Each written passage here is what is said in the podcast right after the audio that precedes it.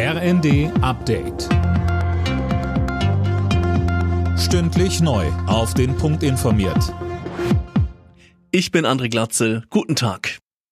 Die Gasversorgung in Deutschland ist nach wie vor gesichert. Engpässe drohen nicht.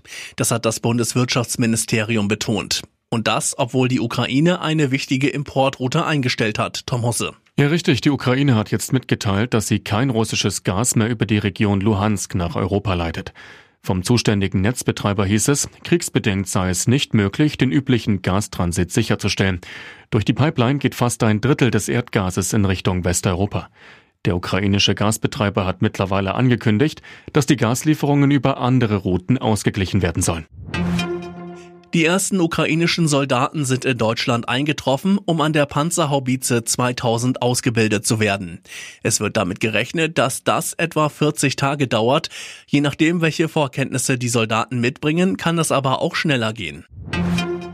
Die Länder haben im Bundesrat scharfe Kritik am Entlastungspaket des Bundes zur Abfederung der Folgen des Ukraine-Krieges geübt. Hessens Ministerpräsident Bouffier kritisiert, dass Länder und Kommunen einen Großteil der Kosten stemmen müssen. Außerdem würden die Hilfen viele Menschen nicht erreichen, die sie am meisten nötig hätten, zum Beispiel Studenten, Rentner oder Selbstständige. Wie oft haben wir bei Corona über die Solo-Selbstständigen gesprochen, über die kleinen Künstler über die Veranstalter, über alle die, die seit zwei Jahren mehr oder weniger blank sind. Die kriegen nichts. Warum? Die vermeintlich verwaltungstechnisch so geniale Lösung über die Lohnsteuer. Sie erreicht wichtige Gruppen unserer Gesellschaft schlicht nicht.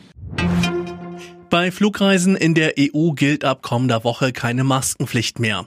Das hat die Europäische Luftsicherheitsagentur mitgeteilt.